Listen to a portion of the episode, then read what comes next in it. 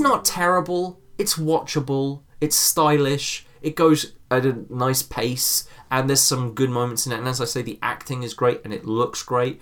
But fundamentally, That was my fear. I didn't feel like I'd wasted my time watching it. my problem with it was I had zero patience for this film. It's just none at all. And for me, it was just like watching the film. I, I, I, I couldn't. I mean, partly this might be me, but I personally was just like, I'm, I'm, ju- I have so little time for this nonsense right now.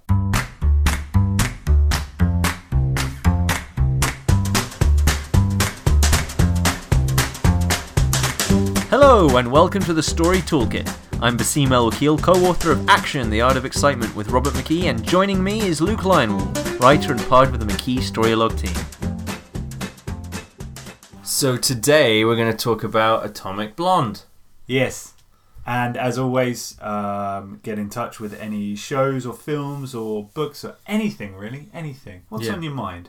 Talk to us. Talk to us, listeners. Yeah. Um, at the Story Toolkit on Twitter and the storytoolkit.wordpress.com is the website with all the episodes, and you can email us direct through there. And a big thank you to everybody who's been doing that so far. Yes, thank you. Um, and um, so let's get into Atomic Blonde. Yes, Let's just do it. let's do it. Uh, disclosure: uh, it is not a good film. Um, like I didn't like it. Luke didn't like it. Uh, also, McKee just did a works doesn't work on it, Yeah. and they didn't like it either. So, it- yeah, I was actually really looking forward to Atomic Blonde. Really looking forward to because I love Charlize Theron, and the, The trail- ca- the the trailer cast, is- the The, trailer, tra- the trailer looked good, but the trailer had also passed me by. So it came on the radar because uh, I was working on the Works Doesn't Work uh, with um, with McKee. I was I was really excited for it because I love Charlize Theron. I saw her talking about it, and I thought, wow, that sounds like this should be really good. Um, the cast is incredible. yeah, It's Toby Jones, John Goodman in secondary roles, and then you've got James McAvoy and Sofia Boutella. how underused and uninteresting is Toby Jones in this movie, right? How I mean, terrifying is it that Toby Jones kind of steals the scenes he's in, right? he's just so. He, the, the, so a lot of the film takes place in an interrogation room between Charlize Theron, Toby Jones, and John Goodman, and it's it's just dripping with tension from the way that they play it, and yet there is no tension in the film. It's a bad film, um, and it's really unfortunate. I was so looking forward to it, and it's just unfortunate. That said, that's Um, that said, I was I said this to you before. Um, I didn't actively dislike it when I was watching it. It's a very Yeah. slick, good-looking movie. It, it is. It's very nicely done. It's got a great cast. The director is good, but it's so uh, lacking in any sense of script. Um, it's just stupid. And uh, uh, uh, even the guy who played Spyglass, I've forgotten his name. He's great. yeah, yeah, yeah. I can't remember his name. He's great. Anyway, so uh, so And the '80s look so now, Yeah. so fresh. So before we get into it, that plus, uh, I guess there's no way. Even saying that there's a spoiler is kind of going to spoil it. But I'm going to preface this now. If you haven't seen The Usual Suspects, okay, um, we will get into spoilers for The Usual Suspects as well because that's going to come up because essentially. That's kind of, by the way, given away Yeah. Atomic Blonde's big twist, right? That if you've seen The Usual Suspects, you know what Atomic Blondes are going to do because it's the same movie. Um, But spoilers for both coming up. spoilers for both. Anyway, uh, so Atomic Blonde. I'm going to do a quick synopsis of Atomic Blonde because even though in the last episode I said, "Hey, uh, we don't really need to do them anymore because people only watch the podcasts if they've seen the thing." Um, Listen to the podcast. uh, yeah, people listen, but only if they've watched. you know. if only if they watched the thing we're talking about. The hilarity being, before people saw that episode, over the course of the weekend, two completely different people told me, "I love the way you synopsize the things, Okay. Parti- and particularly the Inglourious Basterd one." So. Uh, both Johnny White and Chris Hilton said this. Johnny White, uh, he once asked a question. He worked for McKee at one point as well. Yeah. And Chris Hilton is the guy who wrote the one star review on iTunes, which, if you haven't read the one star review on iTunes that we've got, it's amazing. It's just so funny. Uh, it's really good. And we are still accepting more one star reviews. Anything one star or above, was, we'll take it. yeah, uh, yeah, it's very funny. So, but they they um they both said they enjoy it because it reminds them. Uh, that's why Okay. people are reminded. So I'm going to give fine. I'm not arguing. You but the need to convince compromise, I'm, I'm, I'm going to do a compromise though, which is I'm going to synopsize it, but I'm going to keep them short because, especially when it comes to shows like uh, or films, or whatever, like Atomic Blonde, where I'm boring myself talking about Shall them. I yell at you when you get boring? You can. Okay. You're going to yell at me now, aren't you? Yeah, you are. I can tell. You didn't see his face. You didn't see his face. I knew it. Okay, Atomic Blonde. So, Skip to the end. uh, she turns out to be Keyser Soze. Bam! So, um, the Atomic Blonde is set in the 1980s for no reason. Um, it's true. There's no reason. It's set just so it, it opens with this infographic going.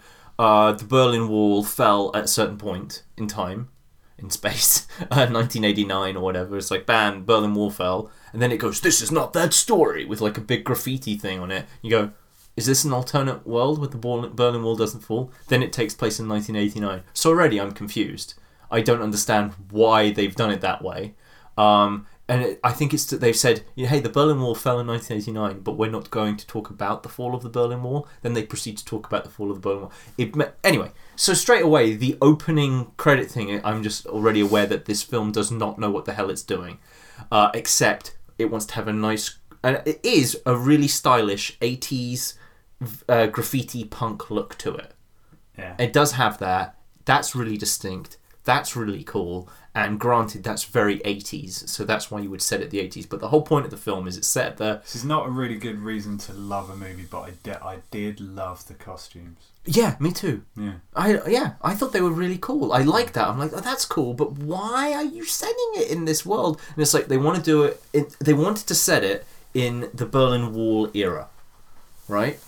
That's where you have to set these kind of spy stories. Well, they wanted to do it specifically because the cool thing about the Berlin Wall is that it's kind of like Casablanca in that you have all the different factions it, sort of concentrated in the same Oh, I place. see, I see, yeah. Right, so it's not you don't have to do any globe trotting. You don't have to explain where people are, and people are trapped in that place. So that's why it's it, it's uh, if you wanted to do a really cool everyone's like spy story with different sides and so forth that people inherently understand the politics of the Berlin Wall uh, era makes a lot of sense. It's a really cool place to do it. Um, so it, it's it's fine. But for example, um, if you, right now there's a lot of tension between America and Russia because of Donald Trump, right, and his incredible collusion. You know, his arrested development level of a co- They've collusion. committed a little light, Light treason, right? It's just so. Um, but it's so. Let's say you wanted to set it in the present day to take advantage of the heightened relations between America and Russia. Where would you set it today? Where's a place you could put it? Right? There isn't one. There isn't a place where America and Russia inherently are trapped together. Whereas the Berlin Wall has that. Not unless you're writing a sitcom, right? That would be that would be a sitcom, wouldn't it? Anyway, so uh, so th- so it's set in the Berlin Wall, I guess, just for that cool reason. I guess because the graphic novel probably came out in the eighties and it was set there. I don't know. Um, I don't know the history of the graphic novel. Neither do I, and I don't care to find out. So, um, so the film opens with Charlize Theron, and she's had the crap kicked out of her, and she's taking uh, an ice cold bath. By the way, just on the note of, of boredom for the audience, it just took three minutes for you to explain the graffiti title sequence. Yeah, but I felt This that is longer than it took in the movie. there's so much to unpack here. Uh, so, um, so it opens with Charlize Theron. She's in a bathtub, ice cold bathtub. She's had the crap kicked out of her. She then goes to MI6 and she gets interviewed in, an interrogation room by Je- uh, John Goodman and Toby Jones, and they start interrogating her. And she doesn't want to talk to John Goodman because he's part of the CIA. By the way, and she I- wants to keep it secret. What? I've got to. Well, I, I resent the word. One of my big problems with the movie was that I resent the word interrogate. They didn't interrogate. They prompted her to tell a story. Yes, and also oh, they called it debriefing or whatever. Yeah. But the subtext is it's an interrogation. I didn't get the, the notion there was any subtext. It really felt Oh, there like, was- oh, and what happens next? And what happens Yeah, next? that's no. You're quite right. That is exactly what the film is. But the actors put this incredible subtext Oh, into right, it, see. right? Like, Because they're good. because they're amazing. They just sat down and immediately, like the way John Goodman says a thing, and the way she says a thing, and the way Toby Jones says a thing. Oh man, these people have a history. They don't, but you, it feels like they do. And so then it cuts back to ten days earlier. Um, and what happened is one of their agents gets killed by a Russian agent, um, and he steals his watch. Okay, and it turns out that this watch has on it a file, a microfilm, and the microfilm has all the names of all the agents in the Cold War. If I'm right, okay Yes. uh, and I may have blanked out at that moment because I was bored, but I couldn't remember if they specified. In the opening sequence. I was yeah, I couldn't remember. I really couldn't remember if I if they specified which side's agents were on there, or if it was all of them, or anything. I had to work out by the nature of what made sense in the story. So all of them, isn't it? I can't remember if they say that or not. That's all I'm saying. So they might have said it and I missed it because I don't know. But regardless, you it has to be all the agents on it, okay? So all the agents are on it, and so the idea is whoever can get the microfilm, okay, um, will know all the agents on the other side, right? Because it has all the agents on it. Okay. So if the if the Russia gets it, bad. If Britain gets it, well, good for Britain, but bad for Russia. Everybody wants it. Everyone wants it. Okay, so she's sent to Berlin under the guise of being the lawyer of the of the British agent who died, who's gone to Berlin to get his body out of Berlin. She's sent back. She's sent to Berlin to get the files, and apparently they have another agent played by James McAvoy, who ha- will be able to get the files. Plus, there is another person in Berlin called Spyglass, who was the person who made the microfilm. And we find out that James McAvoy meets Spyglass, and Spyglass tells him that he has a photographic memory and has memorized the microfilm. So basically, Spyglass with the microfilm, they both have all the information on them. The Russians are trying to find uh, the microfilm, they're trying to find Spyglass as well. It then turns out that on this microfilm is the identity of a double agent called Satchel. Okay? And so Satchel is another thing that they're trying to find out. So she goes to Berlin and immediately she gets picked up in a car uh, by people and she realizes that they are enemy spies and she instantly kills them in a very cool scene. Then James McAvoy comes in to help her out of the car and she almost kills him thinking he's a bad guy but he's like no no no it's oh yeah yeah okay fine so they get together and off they go and then they sort of pursue the microfilm and spyglass and then they get into things that happen Things happen. I seriously, I'm drawing blanks. I've forgotten what's happened next. Um, some at, spies. the at the end of the day, you can't deny that things happened. Time passed. Time passed and something happened. To quote Stewart Lee. Um, so then they, ki- a lot of people die. Um, and um, okay, look. Uh, so I'm not joking. I'm watching the film, and I genuinely, I genuinely, out loud, at one point in the film, went, "Oh, for fuck's sake!" Right? I don't normally do this, but I, I it was involuntary. It just came out. There is a hitman in the film. That Charlize Theron, there's a bit where she's. I can't even remember why she's in the theatre, but whatever. She's running away from some henchmen, some Russian goons, Yeah, and yeah, one yeah. of them she stabs with keys in his face Oh, yeah. Right? And he continues to fight with a key lodged in his face. And I'm like, how strong is she? How impervious to pain can this man possibly be, right? So he's got this key, and he pulls out the key, and there's a hole in it. It's like, holy, what? Like that. And, and, and so he keeps going, right? Then she meets him a second time and they have another fight. And this is the big Alphonse Cuaron Children of Men fight scene that the film is kind of hoping you will forgive it for. And it is a really cool scene where it's done like almost in one take. And it's Yeah. this enormous action sequence and it's very Beautiful. it's really well done. Uh, and uh, and it's one of those it's a bit like uh also the first season of Daredevil where it because it doesn't cut th- from time you see all the panting and exhaustion Yeah. that comes from trying to fight It's at that exhausting intensity. to watch. It's and in a good. good way. Yeah. Yeah. it's a good scene. And at the end of that scene, she kills that henchman. The henchman has returned, and she kills that henchman. They get out in the car, and as they're driving away, he comes back and jumps on the car, and she runs him over twice. And when he jumps on the car, I that's when I yelled out loud because I couldn't believe he was still alive. How many times do you have to kill him? That was like the fourth time he died in the film. It was ridiculous. It was almost cartoonish. It was just so stupid, and I didn't understand why. Because this guy doesn't have a name. Like he's he's he's like out of nowhere in this film that's sort of graf- graffiti punk serious uh, hmm, like that there's a james bond villain running around like Oddjob or something. It just makes no sense at all and i didn't get it and it annoyed me. So this is why i'm finding trouble. It's just a series of essentially fight scenes that sort of string together for no real reason. Then um uh, it's just it's just boring. Then so the the climax of the film is they try to smuggle Spyglass and the watch out at the same time. Um, someone tips them off. We presume it's Satchel. No, the watch has gone missing. So The watch has gone missing. The watch has gone missing. Okay. Um, because uh, we see that Percival McAvoy's character has Right. taken it. Oh yeah, McAvoy so- took it. Yeah.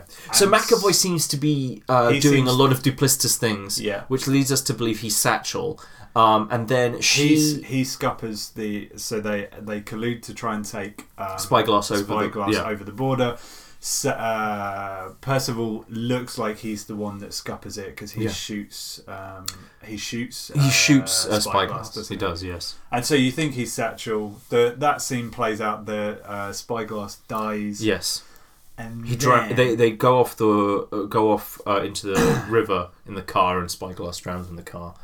Um, That I was already. Feeling That was a good scene. I was already feeling out of breath because of the Yeah. previous fifteen So- minute action sequence. Then when they're in the car and Yeah. they can't breathe, I'm like, see, the pieces of business are actually quite cool. That whole sequence where they try to smuggle him out and and Yeah, uh, yeah. McAvoy shoots him, and then they go off in the car, and they have that. That's when they have that whole exhausting one take fight and everything. And all the individual pieces, it looks cool. The acting is good. The set pieces are nicely done. Everything, but the story just doesn't work underneath it, which is why it's even impossible. I can't even really recollect what was going on. And I remember when I was watching it, I'm just like, I can't. I can't be bothered to follow this film because this doesn't seem worth it. And here's the thing. So as this is happening, it keeps cutting back to the interrogation room where Charlize Theron is telling the story. Okay? So then it cuts back and we see what happened to Percival. And what happens to Percival is she chases down Percival. Percival's been spying on her and all that stuff. He tries to kill Sophie. He does kill, in fact, Sofia Boutella, Yeah. who is um, a, a French spy that Charlize Theron has sex with.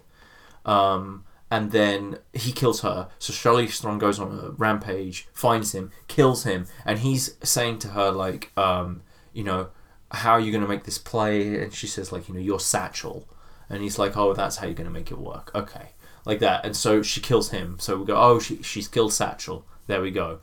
And then um, uh, that plays out, right? And then they go, okay, fine, that's all done, and they let her out the interrogation room. Mystery solved, right?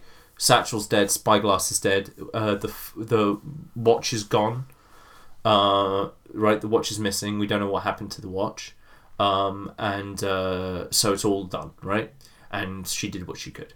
And then uh, the Russian uh, agent, not the hitman who killed at the beginning, because he gets killed unceremoniously halfway through the film. Uh, his boss, I think, um, is meeting Charlize Theron in a hotel, and he talks to her, and it turns out she has the watch because she's actually Satchel, and he gets in his KGB guys to kill her, and she has somehow smuggled a gun into the room in a totally preposterous manner. It's in the champagne ice bucket. I don't know how that's possible, but that's how it is there. She pulls out the gun, she kills all the agents, kills the Russian guy, then gets on a plane with John Goodman, who's the CIA agent, and it turns out they were working together all along. And then that's the film. Yeah, and also in that scene, that's the only inclination, the only clue you get into why she has done all this. Why is she agent. Satchel? No, no, why she's Satchel? Why she's betrayed the British government? What was it? Uh, she blames the British government for uh, some of the atrocities, I think, in Berlin. Oh, No, oh yeah, something, some- like that, something like that. It's unclear, but it's, It's- the only yeah. clue you get is that line as she kills. Yeah, yeah and it's not even really important why. She's just a triple agent. I'd argue It's- in this case it is. No, it, we just want to know what she wants, not Okay. why. You know, Oh, sure, sure. and so we don't know what she wants is the problem. Yeah. But one, if we knew what she wanted, it wouldn't matter why she's betrayed the government so much. Um, so what, Okay. you know what I mean. But anyway, that's so.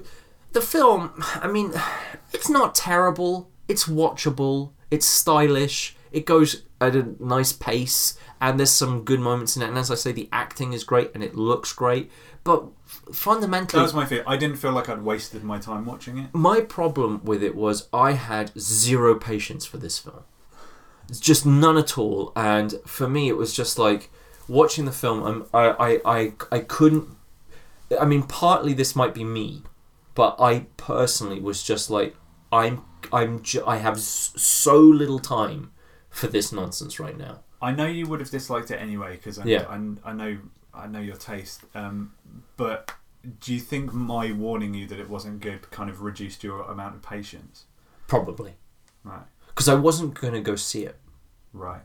uh, I wanted to see it, and then when um, uh, it came out and I wasn't hearing anything about it, I'd lo- lost interest in it. Then when I heard it was bad, I'm like, well, I'm not going to bother. And then when we thought we'll do a podcast on it, I'm like, okay, but I had I had no patience for it, and I've I've been in that position before, and things win me over, but Sure. I had so little patience, which is why I presume, you know, at the beginning with the opening credits, I'm like, you didn't make that clear enough, so that's on you. Carry on now. Like they, they, had, I mean, the, to be fair to the film, it had to work probably twice as hard to win me over, Yeah. but the fact that it isn't good didn't help.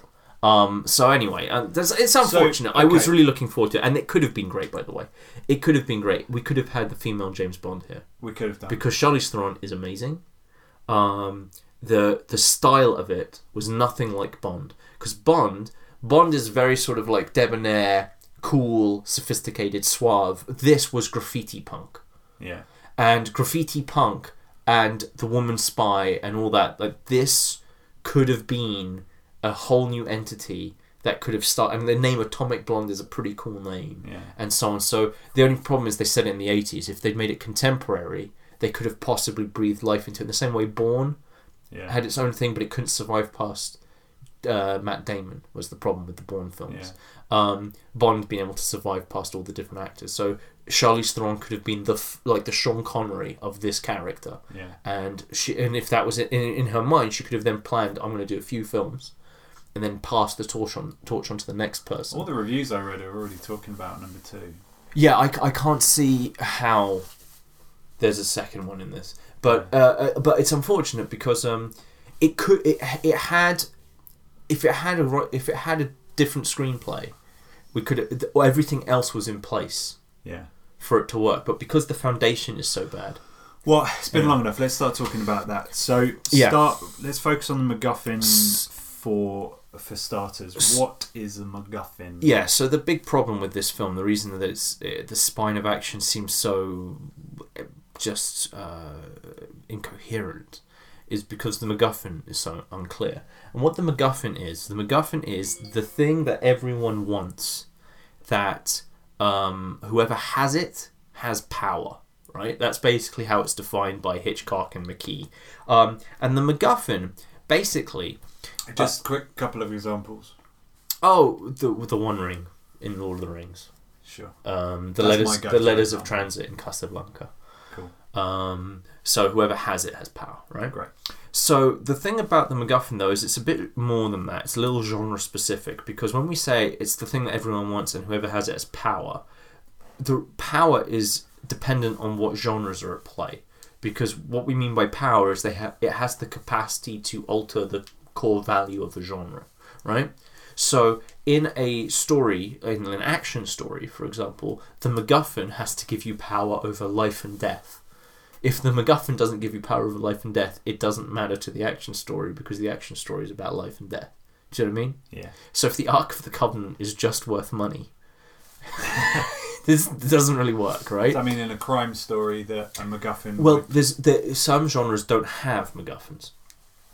They just don't need them at all. Some genres. Yeah, some genres just don't require them. Other genres they have different. The the term MacGuffin really is saved for stories where it's an externalized sense of power as opposed to uh, other genres. So, for example, education stories kind of have a MacGuffin, which is that list, that er- list of errands that if the p- ca- protagonist has these things, they'll have a meaningless, meaningful life. Yeah. So, like in About Schmidt, it's you have to have family, a job, uh, and people, you know, people who love you. So that's the MacGuffin in that yeah. sense. Which is in um, uh, it's it feels slightly more ephemeral, ephemeral it- in an it- education blog. exactly, which is why calling it a MacGuffin doesn't seem quite right. Yeah. Uh, but the principle is similar, which is the whole point of it is to help people, or, or rather to not help people, but rather to make the audience understand the dynamic changes in the story as a protagonist gets to or away from their desire. Because the MacGuffin isn't necessarily the desire, but it might be. But the MacGuffin has the capacity to bring about the desire, right? yeah. So in action, you see, it's very different because in action, the MacGuffin gives you power over life and death, and it's the villain that wants it, Yeah. or the villain that has it, and so the hero's trying to stop the villain from using the MacGuffin. So you know, Frodo's keeping the One Ring from Sauron. Yeah. Okay. Um, in um, and also there's another reason to do this, which is to uh, uh, create, as I say, the dynamic turns. So the political thriller, which is about war and peace, will have a MacGuffin because that thing will turn the value from war to peace, peace to war. Yeah. Right. Um, but crime stories don't need MacGuffins because instead they have lots of clues. Sure. Um, and so th- they have lots of clues as you try to see the detective and the criminal hide and uncover clues back and forth. You uh, you don't really get uh, MacGuffin except you, I mean you could again, and it does it doesn't help to call it this, but you could say there's the key clue. That's what. That's the You know? example I was going to. Yeah, you could go like there's one key clue that once they find it, that's the thing that buries them in court Yeah. right? But it's it's it's not the same. It's not the same thing uh, because the part the fun of clues is that there's loads of them and you piece them Yeah. together. The MacGuffin's not about that. The MacGuffin is about clarifying. So it's the Desire. same. It's the same with any principle. So yes, you could do that, but ask yourself why. Yeah, it, it, you could put MacGuffin in any genre, but um, some genres require it and some genres don't. Yeah. I guess is the way of doing it. It's, it's a convention. Action requires it. I think action and, and political thrillers do because I think if you had a political thriller that didn't have a MacGuffin, like The Hunt for the Red October, what's the MacGuffin in The Hunt for the Red October? The Red October. Exactly. Yeah. Right. it's the name of the film. What is it in the Ipcr- Ipcress files? It's the Ipcress files, right? It's like it's always there's always a, it's always a key thing that will totally shift the balance of power. Yeah. And that's because um, political thrillers are different to crime stories. They're not about uncovering and hiding clues. They're about seeing how war or peace will come about and so on. So there's it's a it's a different way of uh, Quick question, because I know it'll be going through the mind of some of the listeners. Um, I said we're, uh, or we've said it's a it's a key convention in action. yeah. Does action have to have a MacGuffin? There's always a MacGuffin in action because um, but it's sometimes it's a character. right. So Neo is the MacGuffin in the Matrix, uh, whereas the MacGuffin in Jaws is Jaws. Sure. Uh, Princess Buttercup's the MacGuffin in The Princess Bride. Yeah. So the MacGuffin can be a character, it can be a thing, um, but some genres acquire it, other genres don't. And what's interesting is why certain genres need it and why some genres don't need it. Um, uh, but that's a whole thing. So, okay, so let's talk about Atomic Blonde's MacGuffin. Yeah, so Atomic Blonde has three, right? It has the watch with the microfilm, it has Spyglass, and it has uh, the identity of Satchel. Okay? Uh, those are the three um, uh, MacGuffins. And one of the big problems with Spyglass is if he knows everything's on the that's on the watch, he knows who Satchel is. So the film doesn't make any sense That's a very, very good point. because he trusts her. Yeah. and he trusts Percival. And it doesn't make any sense at all. I'm si- I was sitting there as soon as he came on. He goes, "I know what everyone on this. He knows who Satchel is." So I'm waiting, and he never announced who Satchel is. Like that makes no sense. He wouldn't trust Satchel. Interesting. He he has an enormous amount of power in the film, and he never uses it.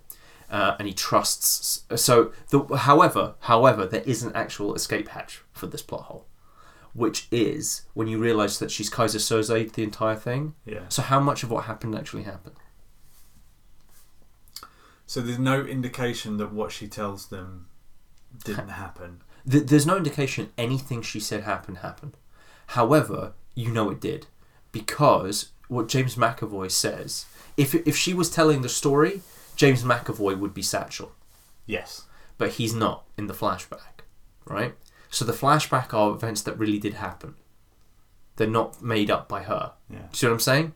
Whereas in the usual suspects, that's not the case. In the usual suspects, you realize everything he's told you could be a complete lie. You know, I think that's a quite a good fix for the entire movie. Well, that everything's a lie. Well, yeah, because it, it would explain how preposterously uh, how uh, how preposterously everybody fights. Yeah, right at it, would explain all kinds of things. Like it- you, anyway. Okay, Anyway. move on. So three. So this the, these three MacGuffins. Now, the first problem when you have multiple MacGuffins is, as I explained, the MacGuffin is not necessarily the object of desire, but it's the key to it. If it's not what people want, it's what will give people what they want. Okay, that's what it is. So, it's the people don't just want the files; they want what the files will give them, right? Yeah. Which is the power to win the Cold War. Yeah. Okay, so um, if you have more than one MacGuffin, you immediately are saying there's more than one desire, or there's more than one way to the desire, and as a result, you immediately make the story harder to follow because people don't know what they what they're watching happen. The whole point of a MacGuffin is to clarify desire. Having multiple MacGuffins completely undoes that because now the audience is focused on three levels. You can't focus someone on multiple things. The word focus means to specify attention. Do you see what I'm saying? Hmm. So if you emphasize three MacGuffins, the audience doesn't can't emphasize on three separate things. So you it's as if you have none. It just makes it confusing because the audience is trying to work out all three of them. Do you see what I mean? Mm-hmm. So that it's, it's just one of those things where like people, oh, I want to make it more complex. Like it's not a question of complexity. It's a que- like you can have one MacGuffin that's in four parts. Like Ghost Protocol has that. That's complex, Yeah. but it's clear The- because The one Infinity leads. Gauntlet in Avengers is It's five. six. Six. It's six. There's six gems, and yeah, they put them together, and you make the gauntlet. Like it's six pieces. It's like okay, you follow each one, right? You it follows from one to the other. So it's not that you couldn't have three different things that create the MacGuffin. Hmm. It's having three different ones. Notice you mentioned Ghost Protocol, and notice in that example how there are four different bits to the MacGuffin, but they are pursued one at a time. Yeah. Not concurrently, and so on. Yeah. Yeah, and it, you can follow from one to the next. There's a cause and effect. There's a progression to it, Yeah. and so it's complex, right? It's complicated, but you can follow it. yeah. Uh, but with this, th- the problem is you're being told to focus on three separate things, uh, and you're trying to combine them in your head, but the film isn't doing it properly. Anyway, so on the one hand, you've got so there's two fundamental problems with these three. The first thing is Spyglass and the microfilm are the same exact thing. Yeah. So there's two of them. So immediately there's a stalemate. We'll take Spyglass, you take the film. Done. There's a there's a peace settlement. There's a compromise that's available, right? There's two. If they lose Spyglass, they get the, the, the watch. If they get the watch, they don't need. Do you know what I mean? Yeah. yeah. So you can have a thing where it's possible that one person can get one piece of the MacGuffin. Then it's not a big deal if they get the other. If the other one, what you would have to do is you'd have to do it like this. You'd have to have one of the pieces of the MacGuffin get out of Berlin. Say the Russians get the watch. Yeah. Then Spyglass is now really important, yeah. right? But what all you've done is you've basically gone. There's one MacGuffin, right? You've just. You see what I mean? You've just removed one. You just re- I just removed one. That's it. It's just it- so really it doesn't work. So by having two, it just immediately makes it less intense and less dramatic because you're going. Uh, every time they had a scene where they're trying to make Spyglass safe, she, like that big fight where she's trying to protect Spyglass. Yeah. I'm just like, but if she can let him die because she can ju- then just focus her efforts on the watch, right? And it doesn't matter if she does get him out because if she does get him out and the Russians get the watch, then they haven't got a balance of power. She has to get both out, right? Yeah. Uh, for it to really mean anything. Yeah. Otherwise, it's no score draw either way. And really, why is everyone killing each other? If the Russians have the watch, they don't need to do this. Plus, there was also another problem, which was uh, a plot hole in the thing, which was that the guy who stole the watch at the beginning is trying to sell it, and they have a whole thing about someone's trying to sell the watch. Who to? Who wants to buy this watch? If he's Russian and he has the watch, right? Oh, that. Sorry, that guy. Yeah, like who's he selling it to? He sells it to the Russians. He sells it to the British. He, it doesn't make any sense that he's trying to sell this watch to people because whoever he sells it to has all the information on the side, right? And so Spyglass has that. So it's just like, well, if I sell it to the Russians, then okay, then the British will get the Spyglass. Like it, like you, yeah, you buy the watch. We don't care. We'll get Spyglass. Yeah. You know, it, it, it doesn't like who who who wants to buy all this information? The information's only value only half of it's valuable. You know what I mean? Yeah. It's a weird thing. Like what you would do, you would think is you get the microfilm, you split it in two, and you sell the British the Russian agents, and you sell the Russia the British agents. That's how. You, anyway, it, anyway, so she's walking around with the watch that only half of it is valuable to somebody, and they're like, why? They're just going to kill you. Like, why would they honor it? Uh, plus, you're Russian. Why are you selling out? Anyway, so it, it's just anyway. So Point is, is it splits the spine. Right? it splits. It's it, it. This one doesn't split the spine. This one just makes the spine really unimportant. Oh, you mean those two? Sorry. Yeah, those two. okay. Because what happened? Imagine if like you're watching a film, like say for example, there's the two rings.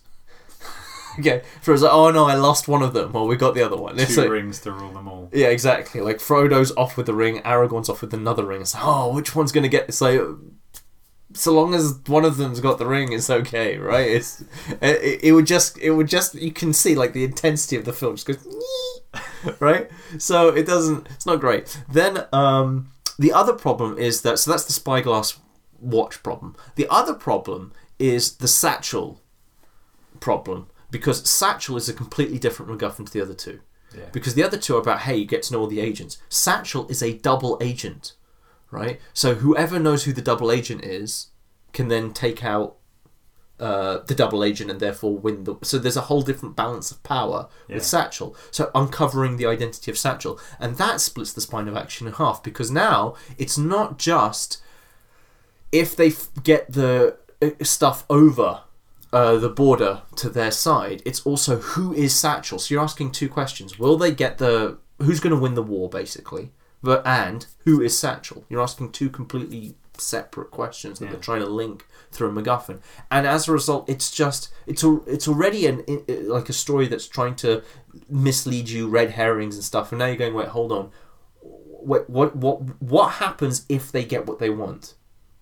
And then once you realize you don't really understand that, you don't understand the politics, it's very hard to remain intrigued with the film because you're just like you're tr- constantly That's trying to why I work it said out. the question of why was important to me.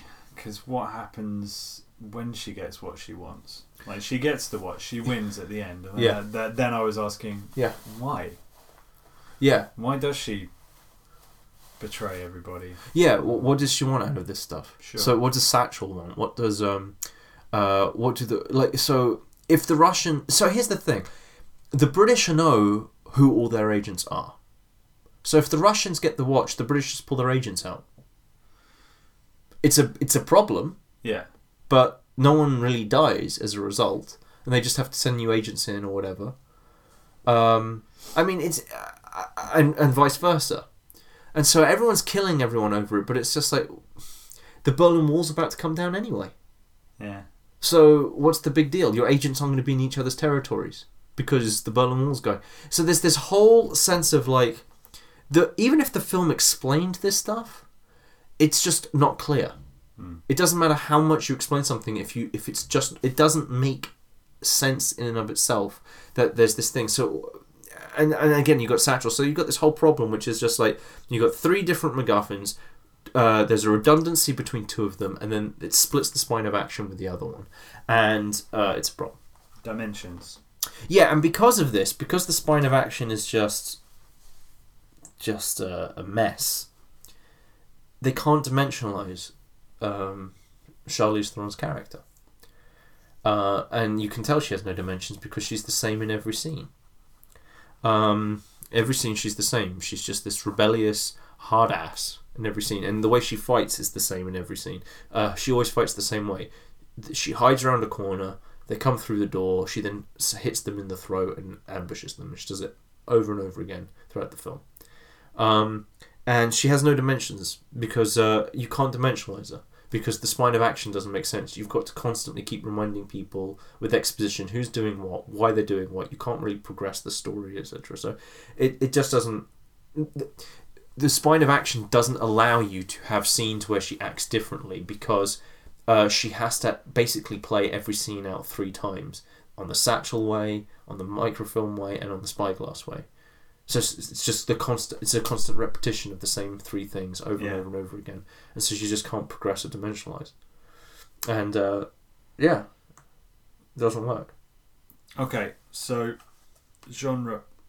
Yeah. So the, part of the problem why the, the MacGuffin isn't working is because um, Atomic Blonde could have got basically could have gone one of three different genres, and they didn't know which one. They really didn't. So one genre is action. Could have gone action. Uh, the other genre it could have gone is political thriller. And the other genre it could have gone is crime. Is a crime story. Yeah. So the the action story is uh, about safeguarding the lives of agents in Berlin, right? That's what the action story is about. Yeah. Protecting agents. So if they find the if the, if the Russians get the file, all the British agents are going to get killed. So that's the action story. Um, uh, or the action story is protecting Spyglass. Yeah. Okay, so the whole point is like if Spyglass dies, the British lose the war. And again, it all Spyglass really needs to know to make this make sense is that uh, he has all the knowledge of the Russian agents. Or, I mean, in fact, he- him just having the knowledge of the British agents is enough, uh, because they have to get him. They have to stop the Russians from getting him. But then it changes because then they want to kill Spyglass. They don't care if he lives. What mean? Yeah. But anyway, the point is, the action story focuses either on the life of the agents or of Spyglass, or both. Uh, so it's about that. Can she save the agents? Can she save Spyglass? Okay, fine. The other one is the political thriller. And the political thriller is these things will cause the Russians to win the war. Okay? And if the Russians win the Cold War, the Berlin Wall doesn't fall. Right? Or that's that, that or Berlin gets taken over. Something, right? So the Cold War doesn't end. We understand that the Berlin Wall fell because the Cold War ended. That that's the implication of that event, right? Yeah. So if the files will stop the Berlin Wall from falling, what that means is that there has to be you have to now explain why the Berlin Wall fell and what possible information there is that would stop the Berlin Wall from falling. Okay? At this later date. Yeah. Okay? And so now the whole film is about her trying to make sure the Berlin Wall falls. Okay? And so the MacGuffin keeps the wall up. Yeah. Right? Essentially. Fine. The third one is the crime story. And the crime story is who is Satchel? That's that story. Okay? And it's basically a, it's a whodunit. Yeah. Who killed the British agent? Who's the who's the double agent? Who is Satchel? Okay, and so you go through the story. I mean, you could even have a thing uh, which could be quite cool, which is that you pretend that there's a MacGuffin, because what you do is you go, uh, they're looking for the satchel, and so she goes into Berlin looking for the satchel, and everyone is thinking that the satchel is like a microfilm. It's a case that has information in it. It turns out it's not a case; it's a person. Satchel is a person. It's a double agent. That would be a nice reveal, like at Act One. You go like, it turns out that the MacGuffin is a human being. It's not an object lying around somewhere in Berlin. And so then it's like, okay, hold on, hold on. It's now shifted right from political thriller or whatever into crime because now they're tr- she's trying to find the identity of a certain person Yeah. and so she plays detective right so those are your three things and the film doesn't make them work right it just kind of does them all separately whereas if you look at say um, ghost protocol um, ghost protocol is an action political thriller hybrid and it has a crime story subplot in it uh, Sidorov the Russian Yeah. cop is chasing them he has a crime story Yeah. uh, as a subplot, and it's kind of funny.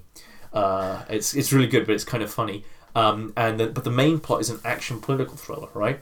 Because it's not just that he's going to start war; he's going to start nuclear war, and he's going to kill loads of innocent people in San Francisco to start it. Yeah. Right? So loads of people are going to die. So it combines the two. Um, so it's not that you couldn't uh, combine these three things; it's that it didn't do it very well. And straight away, you can. So my feeling is the way to look at how you would fix something like this is you would sit down and you would you go to the clearest before you go to the most opaque. So instead of trying to combine them straight off the bat, you would instead focus on breaking down the three possible views as pure as possible and then try and see how they bridge them. You see, you see what I mean? Explain. So, okay, the first thing is you go, okay, let's forget all the action, all the political thriller, forget all that stuff. Let's just write a really cool crime story. Oh, I see. How would you make it a cool crime story? And she go, okay, fine. She goes to Berlin looking for the satchel. It turns out the satchel is actually a double agent that no one realized. It's not. Uh, it's not a file. It's a person. And uh, so Spyglass is Spyglass the satchel, or not? He has all the information. Is he Satchel or is he not Satchel? Who is Satchel? And so you have her uncovering things. So, for example, the guy who gets shot, whose body she goes to to get out, the spy, she has her murder mystery scene. Like, okay, who shot him? How? What? Okay, how could? Hold on, he was shot. He's in his underwear. How did he get the jump on him? How did Satchel know who it was? Is Satchel a woman? Etc. Etc. Right. So you start building backwards from that. So you have her play detective, right? And as she's going through trying to work out what's going on, Satchel is obviously trying to cover up who Satchel is. Yeah. So you have that whole thing. That would be one way of doing it. So that one, you, you could have action sequences and so on. But immediately you notice that this isn't about the Berlin Wall falling or any of that stuff. It's who is Satchel, and you've got this cool crime story as she's narrating back and forth. She's like telling the Toby Jones and John Goodman, she's telling them how she deduced things. So you have a scene where she's looking at the body and not saying anything, but then you cut to the interrogation and she takes them through what she worked Yeah. out and what she deduced. Right? So she becomes a full on detective, right? Detective story. Bam. Okay? The other option is you flip it. Alright, and you have her trying to cover up her tracks. okay, as Satchel. You can flip Well, this is what this is what I thought the movie should be. Yeah, that's the interest for me lay in in Satchel, in right? Satchel. So that's one way you could do it. The other thing you could do is let's make it a political thriller, okay? And so now it's all about the politics of what causes the Berlin Wall to fall. And so now you're looking at things like The Hunt for Red October, where there's a lot of. It's not just her running around in Berlin. Now you've got to have her talking with agents. With she has to be in contact with Toby Jones a lot of the film. Uh, the film now goes a lot more globally because you have to see how the effects that they're doing affect the parliament and affect the Kremlin and so on. And so now it's about the political thriller and everything's about will the Berlin Wall fall? How would you tell that story? Then you've got the last one, which is she's trying to save agents' lives, and so you have these constant stream of Russian assassins coming in, killing British agents because they've got the information, and she's trying to save them all by finding out who's spilling the information, uh, taking them out, and then also getting all the British agents to safety. Or you could even change it a bit more, which is that the agents that have been killed aren't British; they're American agents. Okay, so the British agent has come in to try and find out, get the information on who the American agents are to get them out because they don't know who the American agents are, right? And the Americans won't t- trust them or whatever. So she's on her own, whatever. But anyway, so you have an action story there, right? And in that case, you now need a really good villain. And so Satchel now, but you, you don't even have Satchel. You just have the Russian guy in the, in Berlin who's now a really good villain, who's a, who has a great hitman, who's just excellent at killing people, right? And so you've got Percival and her working together to try and stop this excellent hitman from killing everyone, right? And you would go a bit more on the Bond route, I guess, in the sense that you'd have a villain hmm. who's actively trying to kill people. Because in the political thriller, you don't need the villain, and in the crime story, you need the criminal, right? So you see immediately how it shifts, right? Those are your three ways of doing it.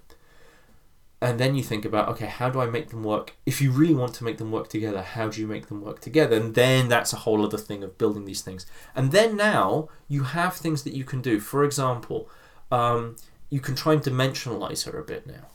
Uh, because if you're doing the action one, for example, uh, you might want to really play with her brutality, right? And try and dimensionalize that with something else. So if on the one hand she's going around trying to save people, and at the same time she's this brutal killer, that becomes an interesting dimension, right? Yeah. Because she's protective but brutal, right? The only time she's protective in the film really is with Spyglass, and she's not really protective of him, right? because she doesn't even care about his family. She's just trying to get him. You know what I mean? But like, if you have a but if you have it be that she gets personally attached to the agents, like Sophie Boutella and so on. If like okay, Sophie Boutella is like someone she's trying to save. If she keeps getting personally attached to these people, but at the same time she's super callous and brutal, that becomes an interesting dimension. Yeah. Um, the political thriller, you play up her patriotism, so that when you reveal that she's Satchel, that becomes a very interesting dimension, right? That she's not actually a patriot, right? Her Yeah. characterization, super patriot, true character, traitor, right? Yeah. Uh, and in the crime uh, thing, you you know again, if she's Satchel, same thing. You can have that same dimension. But in any case, you can try and dimensionalize the character a lot more because you can focus the story and progress the character rather than having her sort of jump between three different things constantly. Um, and the other option is you just consolidate everything to Spyglass, and you say Spyglass knows who all the agents are, who the double agent Satchel is, and Satchel is trying to kill all the other agents so that uh, before the wall falls, right? And so now she's on. She's trying to track down Satchel, who is a serial killer. She's trying to protect the agents from Satchel, and at the same time, uh, if Satchel kills all the agents and walks out when the Berlin Wall falls, the Cold War will continue because uh, uh, because Satchel will now be this uh, intelligence force, right? Because the CIA and the KGB and the uh, Yeah. MI5 will have lost all their power, so now Satchel will be the king of spies or whatever in the new era. So you could try and combine everything by saying Spyglass knows everything, right? But then you have this problem of Okay. So I mean, we we got a lot of. Um, Yeah. You could do this. You could. But do that, fundamentally, you then have this big. You can't solve the main problem with the film, which is that it's the usual suspects, and we've already got that film. which is where I wanted to get to. Oh, really? okay. Oh well, well, one of the things I wanted to mention. So how does how does usual usual suspects make it work? Well, Usual Suspects. So the brilliant thing about Usual Suspects is, um, you think everything you're seeing happened, Mm. and then you realize at the end he made everything up. Everything up, right? When he talks about Redfoot. Redfoot's on the wall behind Yeah. him, right? When he talks about the barbershop quartet, that's on the wall. He made everything up to the point where you wonder: did he? Did the people who went on the boat with him? Did they think he had a limp? When did he invent the limp? Right? Yeah. He must have. We we we, we presume that when he had the lineup, he must have had the limp. Verbal Kint must have been a known alias. Yeah. Right. But up until that point, you know, how much of this did he make up? Everything. Everything got made up, and so you go, ah, and I love it because McKee pointed this out. You go, what chutzpah, right? because he made everything up in front of the guy from the stuff behind the guy. Now, he's in the interrogation room and he's making this up from the things he can see behind him. He's he's improvising. He's improvising the whole thing, and then when Kujan goes, "Yeah, you know, Keaton was behind it," he breaks down and goes, "Yeah, you're right. It was Keaton. I was lying. You're right," and all that stuff, right? Because Kujan keeps poking holes in his story, and then when he lets Kujan come up with his own theory, he backs up Kujan's theory and then walks out, right? And he's gotten away with it. He goes, he just totally he owned that. he just got it all done. Um, and so, and there's no real inconsistencies in the crime story. The crime story is really good. Plus, you don't expect Keyser Soze to be one of the people that you're watching Yeah. because it's not a mystery of. They go on about the one person who could identify Keyser Soze, but it's not like Keyser Soze is an alias. It's his name. Yeah. So it's just no one's seen his face Yeah. right? So they don't know who he is. They can't arrest him. But you don't get the sense that Keyser Soze is an alias. That one of these people is Keyser Soze hidden. So when Kujan goes, Keaton was Keyser Soze, and he made that that whole myth. That's already a big twist. And you go, wow, that makes sense. And that's actually a setup for the real thing, which is verbal. Is Keyser Soze? And you go, oh, that's even better, right? Uh, like when Pete Postlethwaite picks him up, you think his name's Kobayashi? Yeah. Why? He made Kobayashi up from the name of the mug. Do you think they ever met him? Keaton and the rest? Do you think they ever met Kobayashi? Well, we don't know that guy's name, and we don't know if they ever met him. We just know that he's his friend, right? Like, That's it. We don't know anything, right? Atomic Blonde, you are immediately go- they are asking who is Satchel, who is Satchel, and then there's a list of suspects basically. And it could be Percival. They kind of hint that it's Percival very strongly, but it could be Sofia Boutella's character. It could be one of the Russian agents. And then you start going, hold on, what if it's Toby Jones? Or John Goodman. Hey, she didn't want to talk to John Goodman in the interrogation room. Maybe he's Satchel, right? So who could be Satchel? Is it her? Blah, blah, blah. So you start trying to work out who Satchel is. Um, and then they reveal it to you uh, that she's Satchel. But then you've seen this thing, and as I say, the characters don't act right if she's Satchel. It's not properly set up. Um, why Spyglass is friends with her. Uh, why he didn't warn anyone that she's Satchel. Uh, why he trusted her. Yeah. Um, No, the satchel twist is not set up. yeah, it doesn't make sense. Uh, as I, uh, as I was watching the film and I was making a list of the suspects, I realized none of them are set up as Satchel. Any of them could be, because there's no real clues to who Yeah. Satchel is. Satchel, we we haven't seen Satchel do anything. We don't know what Satchel has done, etc., etc., etc. But we know someone has to be Satchel, and Satchel isn't going to be just a random face because then if it was a random face, why have you hidden it for so long? Yeah, yeah, yeah. So you you kind of you know enough about genre. See, this is the problem. The the store the audience knows understands the genre better than the people making the film, and so as a result, that we have expectations that they're not playing with properly. So it's not fun to play the Who is Satchel game because they don't know what, what questions we're asking and when we're asking them Yeah. and they don't know why we're asking them. So it's um yeah. But the usual suspects is this great crime story that you're watching Kujan as the detective try to uncover who what happened on the boat, and Verbal Kint is a criminal, and he's covering up clues, and Keyser Soze is another criminal, who the whole boat storyline is him trying to cover up clues. So Kint is covering up the clues that Keyser Soze is trying to cover up that Kujan's trying to uncover. Right? So you got this really cool thing, and then at the end it turns out you know, nobody did whatever it was. Like who done it? Nobody done it. Whatever it was, who knows? Ah, like that. It's great. Uh, so in this, you so here's the thing with the satchel thing. Who's the detective? Well, Charlize Theron is she trying to uncover the clues? Well, there's no clues to uncover. He's the microfilm knows who Satchel is. Spyglass knows who Satchel is. Spyglass doesn't say anything for no real reason. Um, and the microfilm, right, is readable, and Percival reads it at one point, but then doesn't do anything with it with the Yeah. knowledge. Um, so who's uncovering these clues and who's hiding them? Who's the criminal? And so the idea is is like the detective is the criminal, and that was interesting when Agatha Christie did it hundred years ago. So, but it's it's not like Agatha Christie stories where the narrator or the detective is the criminal doing it. She's not an unreliable narrator because what she's what she says happened did happen. Mm. So it doesn't it doesn't work. What you really wanted is you wanted that scene with Jones, Goodman, and Theron.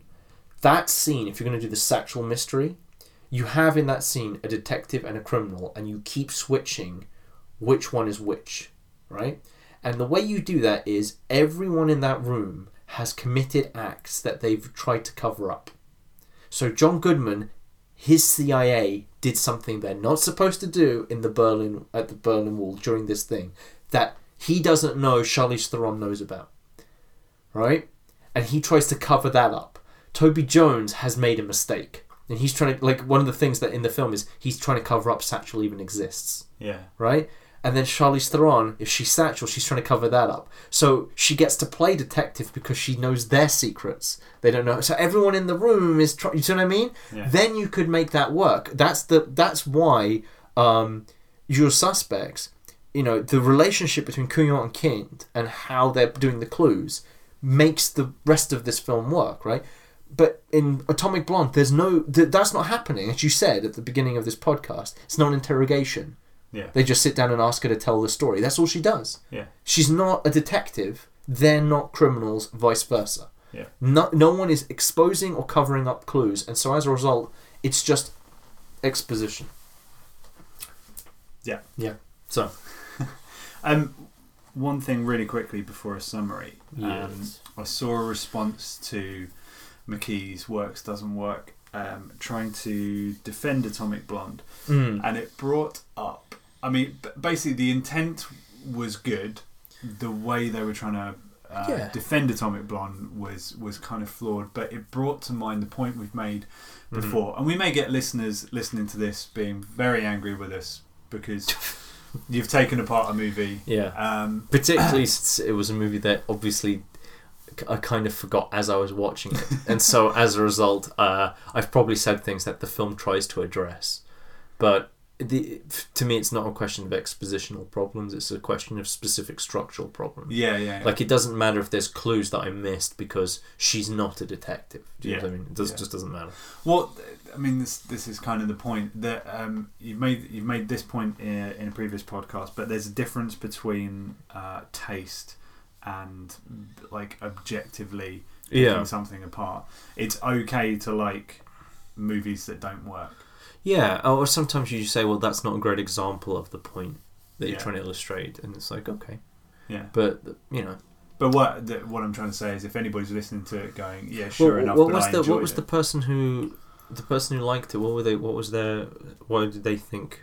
What what would they think was good about it? What were they defending about it? it made money and that's okay. And movie, Oh. if a movie makes money, surely it's a success. So why, Oh, so that- that why are old chestnut. yeah, why are you saying it doesn't work? Yeah, why why if it's bad didn't it do? Why, why if it's bad did it do well? Essentially, Yeah, yeah, and the answer is ob- obviously always the same thing. Like people go to see things they hear about.